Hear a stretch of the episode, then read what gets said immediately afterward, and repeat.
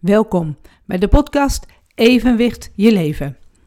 Dit is seizoen 3, aflevering 16 in de wetenschap. Deze podcast maak ik namelijk naar aanleiding van het boek Evenwicht in uitvoering. Daar leg ik uit over het zintuig evenwicht. En je zou denken dat het zintuig evenwicht, het is een heel belangrijk zintuig, dat daar dus al heel veel over geschreven is. Juist omdat we eigenlijk niet zonder kunnen. Daardoor kunnen we ons goed bewegen op deze aarde. En niets is minder waar, want het blijkt dat juist de evenwichtsorganen pas heel laat zijn ontdekt dat we die überhaupt hebben in ons lichaam. En dat is vreemd, want die evenwichtsorganen, ja, die zijn eigenlijk, dat, dat is ongeveer het eerste zintuig wat ooit is ontstaan in de evolutie. Daar ga ik het de andere keer over hebben. Ik ga het nu hebben over dan hoe het in de wetenschap, wat, we wat daarover bekend is, uh, nou ja, wat daarover gedeeld is. Dat komt ook, ik ben dit tegengekomen op het moment dat ik zelf onderzoek deed naar het evenwicht. En ik heb al eerder erover verteld toen ik zelf wilde begrijpen hoe mijn evenwicht werkte, kon ik daar de informatie niet over vinden. Niet in de, in de literatuur, op internet niet. Uh, en anders heel sumier. En ook nog eens een keer dat als ik het las, las ik het op een andere plek, net weer op een andere manier. Dus hoe, hoe zat het nou precies? Ik kwam er dus niet echt achter. En zodoende ben ik dat boek gaan schrijven. En dan ga je dus verder op zoek. En dan kom je ook echt in de medische, wetenschappelijke teksten. Engelse teksten vaak. Heel moeilijk voor mij. Ik vind Engels een moeilijke taal. Ik heb het nooit goed geleerd. Dus daar had ik echt alle hulp bij nodig voor de goede vertaling daarvan. En op het moment dat het goed vertaald is in het Nederlands, ging ik dat nog eens een keer ombuigen naar begrijpelijke Nederlandse taal, zodat iedereen het in Nederland dus kan lezen. En dan kom je ook onderweg tegen wat er zo in de loop der eeuwen bekend is over dat evenwicht. In ieder geval wat voor een onderzoeken er zijn geweest of waar ze achter zijn gekomen. En dat wil ik nu even met je delen. Want het is dus, wat ik al zeg, hè, de evenwichtsorganen, dat is ongeveer het eerste zintuig wat ooit is ontstaan. Wel op een hele eenvoudige manier. Maar wel bij al, in het allereerste leven is dat al ontstaan tijdens de evolutie. Alleen de mensen, toen eenmaal de mens er was, heeft dat nog heel lang geduurd voordat de mens erachter kwam dat wij dat dus in ons hoofd hebben. In ieder geval was het zo dat in 460 voor Christus, toen was Hippocrates er. En dus ongeveer rond 400 voor Christus, de Griek Hippocrates was een arts. En deze arts wordt gezien als de vader van de westerse geschiedenis, van de geneeskunde. Want hij had ineens in de gaten dat allerlei fysieke symptomen niet kwamen door uh, religie of door toverij, maar dat het echt een fysieke oorzaak is. Dat het iets is in het lichaam wat niet goed functioneert. Dus hij heeft die ziektes toen benoemd en hij is het ook op die manier gaan behandelen. Deze Hippocrates die legde ook de nadruk op hygiëne en gezonde leef- en drinkgewoontes en ook dat frisse lucht belangrijk is. En hij heeft ook in kaart gebracht dat er een natuurlijk verloop is van de processen in het lichaam. En dat was dus heel wat al voor die tijd dat hij dat toen al ging beschrijven. En hij was een van de eerste dus die toen beschreven heeft, ook over, uh, geschreven heeft, over duizeligheid. Vertigo, echt over draaiduizeligheid. Dus niet een beetje duizelig zijn, maar echt die draaiduizeligheid die ik dus ken van een uh, een aanval van Meniere. Dat is echt een aanval van draaiduizeligheid. Maar die draaiduizeligheid heeft hij toen al genoemd. Dan is het dus een hele tijd niet bekend wat daar dan verder mee is gebeurd. Hij heeft alleen genoemd dat het er was, dat het bestond. Pas in de Renaissance weten we dan weer. Dat is, eh, de Renaissance is best lang, van 1300 tot 1600. Toen zijn er wel enkele hoofdstukken in medische boeken verschenen over ook weer die vertigo, over die draaiduizeligheid. En toen werd er verband gelegd tussen de duizeligheid en, de, en een stagnatie in de hersenen. Dus ook nog steeds niks over dat evenwicht of evenwichtsorganen, maar echt, dat, dat zit wel in die hersenen. En halverwege de 16e eeuw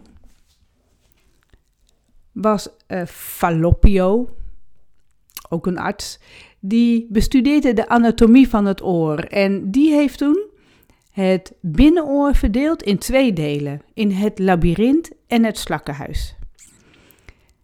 En dat is ook wel weer, ja, welke naam je er ook aan geeft. Want ik heb ervoor gekozen voor in het boek Evenwicht in Uitvoering, dat het labyrint, dat is eigenlijk alles wat in het binnenoor zit. En in het binnenoor zit dus dan het slakkenhuis en de evenwichtsorganen. En die evenwichtsorganen bestaan dus uit de statolietorganen en de drie halfcirkelvormige kanalen. Bij elkaar, met het slakkenhuis samen, noem ik dat het labyrint. En het is maar welk boekje erop naslaat hoe dat genoemd wordt. Ik heb daarvoor gekozen om het zo te noemen. Alleen toen, dus in de 16e eeuw, werd daar dus wel onderscheid van gemaakt, tussen gemaakt, tussen labyrint en slakhuis. Van, er zit dus iets anders ook. Er werd niet uitgelegd wat dat nou precies anders was, dat labyrint. En later heeft Valsalva, die heeft de anatomie van het oor beschreven zoals we het vandaag de dag nog gebruiken. En dan heeft hij over dat buitenoor, middenoor en binnenoor. Dus hij maakte al een nog betere verdeling. In 1700, nou wat zal het zijn geweest? Hij, deze meneer Cotugno is geboren in 1736, maar dan zal die ongeveer in uh, rond 1800 of zo. Ontdek, ontdekte hij de vloeistof perilymfe. En perilymfe zit dan om het labyrint heen. En hier noemen ze dat dan ook wel weer het labyrint. Het zit er omheen, want Antonio Scarpa, die heeft juist die endolymfe die in het binnenoor zit, in het labyrint, die daar vloeit, dat heeft hij ontdekt. En die Scarpa, dat is ook best een belangrijke man geweest, want hij stond aan het begin van de moderne wetenschap. En hij schreef zelfs een heel boek over die structuur van het binnenoor. Dus niet van het hele oor, maar van echt van het binnenoor. En zodoende, omdat hij toen ook die endolymfe heeft uh, ontdekt, wordt het ook wel Scarpa's vloeistof genoemd. Ja, wel grappig eigenlijk dat dan zo'n ontdekking ook dus naar de uh, persoon wordt genoemd die dus dat ontdekt heeft. Hebben natuurlijk wel veel vaker, maken we dat mee. Als we dan verder kijken, gebeurde best veel in die uh, eh, 17e eeuw, 18e eeuw. Want toen was er Erasmus Darwin. Erasmus Darwin is de, als ik het goed heb, de grootvader van Charles Darwin. En Erasmus Darwin, dat is ook wel weer mooi om te vertellen, die heeft eigenlijk de theoretische achtergronden en zo van de evolutie theorie die later Charles Darwin, Darwin helemaal heeft uitgebouwd, die heeft hij toen al uh, genoteerd. Dus hij is eigenlijk een beetje de grondlegger ervan, van, van ja, uh, de aanzet heeft hij gegeven. Maar die Erasmus Darwin, dat was wel een hele bijzondere man. Die uh, was arts, hij was natuur, natuurkundige, weerkundige, botanicus, dichter, uitvinder. En hij beschreef ook uh, vier oorzaken over duizeligheid. Dat waren dus ongewone bewegingen op een boot. En uh, dat als oorzaak, hè, dat dus door de ongewone bewegingen op een boot kon je duizelig worden. Uh, visuele prikkelingen, dus al iets dat het wel met de ogen te maken had. Het kon ook zijn irritatie van de maag. Of duizeligheid door overgevoeligheid van de hart en de slagaders. Die irritatie van die maag is natuurlijk niet zo heel gek, omdat op het moment dat je echt draaiduizelig bent, kun je enorm gaan braken. Dan wordt dat braakcentrum echt aangeraakt en kun je niet tegenhouden. Het is echt niet tegen te houden. Dus die irritatie van de maag, dat hij toen dat bedacht als oorzaak van de duizeligheid, dat zou kunnen. Dat het andersom werkte, dat had hij nog niet door. Die connectie was ook op die manier nog niet. Ja, de, de connectie was wel gemaakt, maar wat oorzaak-gevolg was, dat was dus nog niet duidelijk in die tijd. Dan in de 19e eeuw, dus tussen 1800 en 1900, toen werd die, dat binnenoor, dat werd wel uitgebreider beschreven. Echt, dat werd tot in detail zelfs beschreven. In die tijd was zelfs de functies van uh, de halfcirkelvormige kanalen, dat was helemaal niet bekend. Dat, daar werd eigenlijk ook niks over beschreven. En toch waren ze er wel mee bezig dat mensen dus uh, ergens gevoelig voor zijn dat als ze gedraaid worden. Want Purkinje, die deed toen onderzoeken met mensen in een speciale draaistoel. En toen keek hij naar de oogbewegingen tijdens en na de draaiingen. En hij kwam tot vijf oorzaken van duizeligheid. Hij zei, het komt door ronddraaien of door elektrische impulsen. Dan weet ik niet op welke manier elektrische impulsen gedaan werden, maar oké. Okay. Een uh, doorbloedingsstoornis in de hersenen. Of naar beneden kijken vanaf een grote hoogte. Of door alcohol of narcotica. En hij beschreef dan de duizeligheid als het gevolg van het conflict tussen onbewuste en bewuste spiertrekkingen. Dus hij legde daar weer verband tussen spieren. En dan is het mij ook nog niet helemaal duidelijk, uh, zijn het dan de spieren van uh, het hele lichaam, spieren van uh, de maag, of zijn het dan de spieren van het gezicht? Dat, dat staat daar dan niet bij, dus daar, daar ben ik niet achter gekomen. En halverwege de 19e eeuw, toen was ene Flo Florence, die ontdekte dat de halfcirkelvormige kanalen verantwoordelijk waren voor balans en evenwicht. En hij noemde dan ook dat het een apart zintuig is naast het gehoorzintuig. Dus toen pas, dan hebben we dus halverwege de 19e eeuw, werd er onderscheid gemaakt dus tussen die halfcirkelvormige kanalen en uh, de, uh, het gehoorzintuig, het slakkenhuis. Eigenlijk wat dus die Fallopio al halverwege de 16e eeuw noemde, dat er twee verschillende delen zijn in dat binnenoor. Maar hij ging dat veel beter beschrijven, dat dus die halfcirkelvormige kanalen voor balans en evenwicht waren. Hij concludeerde ook dat de stand van het hoofd en de oogbewegingen van invloed waren op dus die halfcirkelvormige kanalen. En deze ontdekkingen van deze Florence, die zijn een hele belangrijke stap voorwaarts geweest voor wat betreft dus die uitleg over dat evenwicht. Eindelijk, toen pas, is er iets genoemd over het evenwicht. In diezelfde periode was er ook Meniere, Prosper Meniere, waar dus ook de ziekte van Meniere naar vernoemd is. Die deed namelijk ook een uitgebreide studie naar het gehoor en hij ontdekte dus dat er afwijkingen waren in dat evenwichtsorgaan. Ik weet niet of het toen al evenwichtsorgaan genoemd werd, maar in ieder geval wel dus in die halfcirkelvormige kanalen en dat die voor die draaiduizelingen zorgden. En dat was dus toen best een opvallende conclusie, want wetenschappers hadden dus niet eerder het verband gelegd tussen duizeligheid en dus dan het labyrint. Eigenlijk dus de halfcirkelvormige kanalen. Dat is dus heel gek. Dat als je duizelig bent, ben je wat uit evenwicht. Maar ze hebben dus nooit beseft dat die halfcirkelvormige kanalen in dat binnenoor, dat die iets te maken hebben, dus met het evenwicht houden. Nou, dat was dus halverwege die 19e eeuw, werd dat een beetje duidelijk. Eindelijk, zou je kunnen zeggen.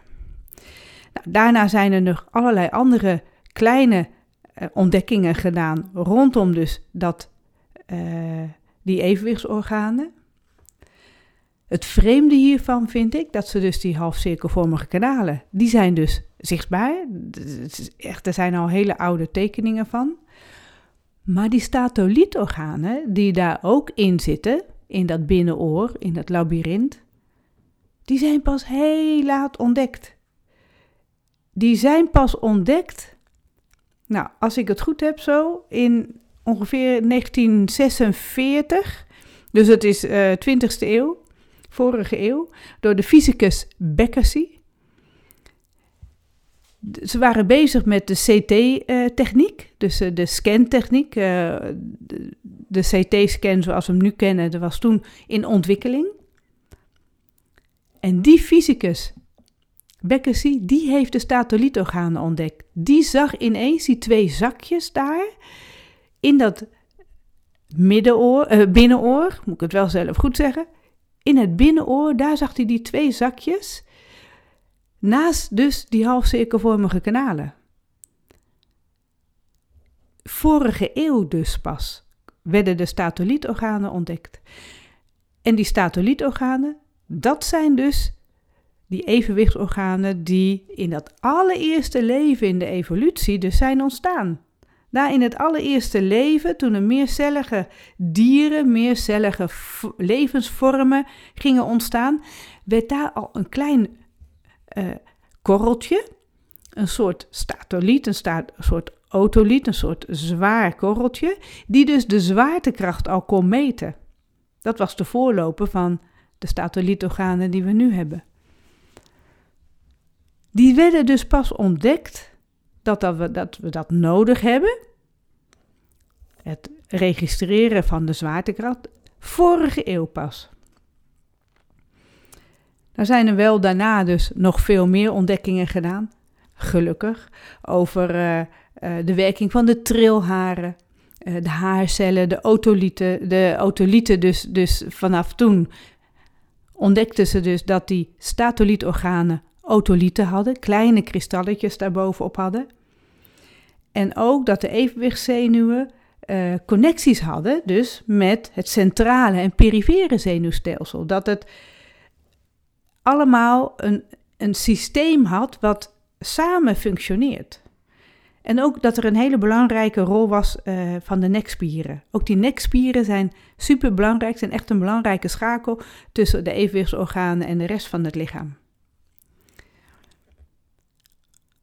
En zo werden er ook wel onderzoeken gedaan. Uh, de, ook dus hoe je op een stoel uh, dat ze dus kunnen meten, ook die, die oogmetingen weer, wat ook al veel eerder door. Wie was dat nou? Moet ik het even uit mijn hoofd weten? Die dus, dus sowieso dat ontdekte dat de ogen connectie hadden met dus nou ja, met evenwicht, in ieder geval met, met duizeligheid, dat het daar iets mee te maken had. Maar zo werd dus een draaistoelonderzoek en ook een calorietestonderzoek waarbij warm en koud water ingespoten worden om juist duizelingen op te wekken. En dan worden de oog, ogen gemeten om te kijken of daar dus dan iets in gebeurde. En als er niks in gebeurt in zo'n oog, dan wordt dus uh, dan, dan werkt dat niet meer zo goed. Dus dat zijn allemaal onderzoeken die later zijn ontstaan en die nog steeds gedaan worden is allemaal dan in de, eh, nou ja, halverwege de 20ste eeuw uh, ontdekt. En professor Dr. Werner Graaf, die werkt nu in Washington aan de universiteit, die heeft de evolutie van de evenwichtsorganen toen in kaart gebracht. De evolutie van de evenwichtsorganen, die ik ook hier in het boek Evenwicht in Uitvoering heel, ja, in kleine stukjes zo gedeeld heb. Op een eenvoudige manier dus. Het bijzondere is dat, ik weet niet of hij het nu nog doet, want toen ik dit geschreven heb in het boek Evenwicht in Uitvoering, dat is natuurlijk al vier jaar geleden. Dat is uh, 2018, 19 en in 1920, uh, wat zeg ik nou, 2000 natuurlijk. 2018, 2019. Ik raak gewoon helemaal in de war van al die getallen. 2020 is het boek uitgekomen, maar toen had ik dit natuurlijk al beschreven. En toen was die dokter Werner Graf bezig uh, onderzoek te doen naar de perceptie van beweging in relatie tot het evenwicht. En dat vind ik wel heel interessant, die perceptie van beweging, want ik heb juist als eerste functie voor het evenwicht uitgelegd perceptie. Of die noem ik perceptie. Dat is de perceptie, het voelen van de aarde, het registreren van waar is de aarde. En dus de perceptie, het voelen van bewegen. Dat je dus beweegt. Dat je lichaam beweegt. Ook als jij in een auto zit, dat je voelt dat je bewogen wordt. Ik weet dus niet of hij dat nu nog steeds doet, maar daar was hij toen mee bezig, dus een paar jaar geleden. En in Nederland hebben we professor Dr. Herman Kingma. Die is al met pensioen, maar die heeft baanbrekend werk geleverd voor, om ja, internationale bekendheid te krijgen rondom de kennis van dat evenwicht. En dokter Raymond van den Berg, die heeft dat overgenomen van hem. En die heeft mij ook geholpen bij dat boek Evenwicht in Uitvoering. Zij zijn nog steeds bezig met het verder onderzoeken hoe dat evenwicht nou precies in elkaar zit. En ook om daar dus wat aan te kunnen doen. Dus dat kunstmatige evenwichtsorgaan, dat komt dus ook uit de koken van Herman Kingma en dan nu ook door Herman, uh, de Raymond van den Berg. Ze doen dat niet helemaal alleen. Er zijn meer mensen in de wereld die daar ook een bijdrage aan leveren. Dus het is een soort samenwerkingsverband. Maar er wordt dus wel heel veel aan gedaan. Alleen, het zijn maar hele kleine groepjes. Het is een heel klein onderwerp binnen de hele wetenschap dat er dus aan dat evenwicht gewerkt wordt. Dat zou veel meer mogen, want dat blijf ik nog steeds raar vinden, dat juist die evenwichtsorganen die zo superbelangrijk zijn om goed te kunnen bewegen, dat het zo'n klein vakgebied is en dat er dus nog zo weinig over bekend is. Nou, dat is waarom ik deze podcast maak. Dat is waarom ik het boek Evenwicht in Uitvoering heb gemaakt. Die kennis over het evenwicht, die mag zoveel breder worden, zodat als er iets met jouw evenwicht gebeurt, dat je dan ook nou, dat herkent, dat de arts het herkent en dat je vervolgens daar ook naar kunt handelen. Dat je weet wat is nou het beste wat ik kan doen. Uh, wat moet ik niet doen, wat moet ik wel doen. Uh, er zijn dan voor sommige evenwichtstoornissen behandelingen voor, dat dan ook de juiste diagnose gesteld wordt, zodat de juiste behandeling gedaan kan worden.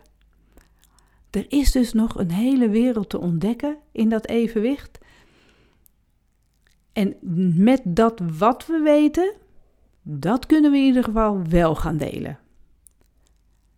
Dat is mijn missie ook. Dat even, zintuig evenwicht op de kaart zetten. En dat we niet alleen maar evenwichtorganen hebben, maar dat we een compleet evenwichtssysteem in ons hele lichaam hebben. Want die evenwichtsorganen doen veel meer dan ons alleen maar in evenwicht houden. En daar sluit ik nu mee af. Want dat is ook weer, dat zijn die, al die andere functies van het evenwicht, waar ik het de andere keer over ga hebben. Ons evenwichtssysteem is een superbelangrijk systeem om, nou laat ik zeggen, alle processen in ons lichaam in evenwicht te houden. Ja? Dankjewel voor het luisteren. Stukje over de wetenschap, misschien een beetje saai dat het was.